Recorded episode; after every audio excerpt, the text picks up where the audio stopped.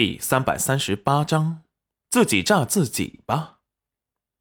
最后，大祭司逃跑无望，准备来个自保，想着他不过是个分身，炸死这老秃驴也值得。不然，让他回到灵域，那可就难缠了。那里可有无尽的灵力，他又是符咒大师，到时候吃亏的可是他。一鼓作气的把灵力聚集在身体中。齐彦周见此，立即给他自己弄了个保护罩。哼，我让你自爆，自己炸自己吧！不，砰的一声，自己爆炸在了白色的保护罩里，里面血腥一片，到处都是带血的碎片，看得人头皮发麻作呕。还没等众人反应过来，齐彦周就带着保护罩立即消失了。等他消失了，楼臣才反应过来。众人惊魂未定的往回走，脑海里想的是：这世间竟然真有神仙。小景轩也被裴元君抱在了怀里，送回到了方神医那里。最后得出只是晕过去之后，就放心了。这一天真是过得惊心动魄，可是回到房间去找戚云染时，却发现孩子和他都没了。最后他找遍了整个丞相府也没找到，整个人犹如掉进了冰窟，像是想到了什么，立即慌了。最后看见戚云染抱着宝儿从府外走了进来，才大步走了过去，把宝儿一手抱了过来。眼眶泛红的看着戚云染，语气冰冷后怕的质问道：“你去哪儿了？”戚云染见他的模样有些奇怪：“你怎么了？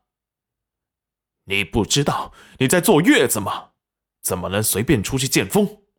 你到底懂不懂规矩？”裴元君，我抱着宝儿出去走一圈，怎么了？我连府都不能出了吗？对，不能出。以后没有我的命令，你哪都不能去。来人，把夫人给我带回房去。没有我的命令，哪也不许她出去。是。夫人，请。齐云染气怒的回房。这裴元君又发什么疯？还真以为给他生了孩子。他就可以对他的事管东管西吗？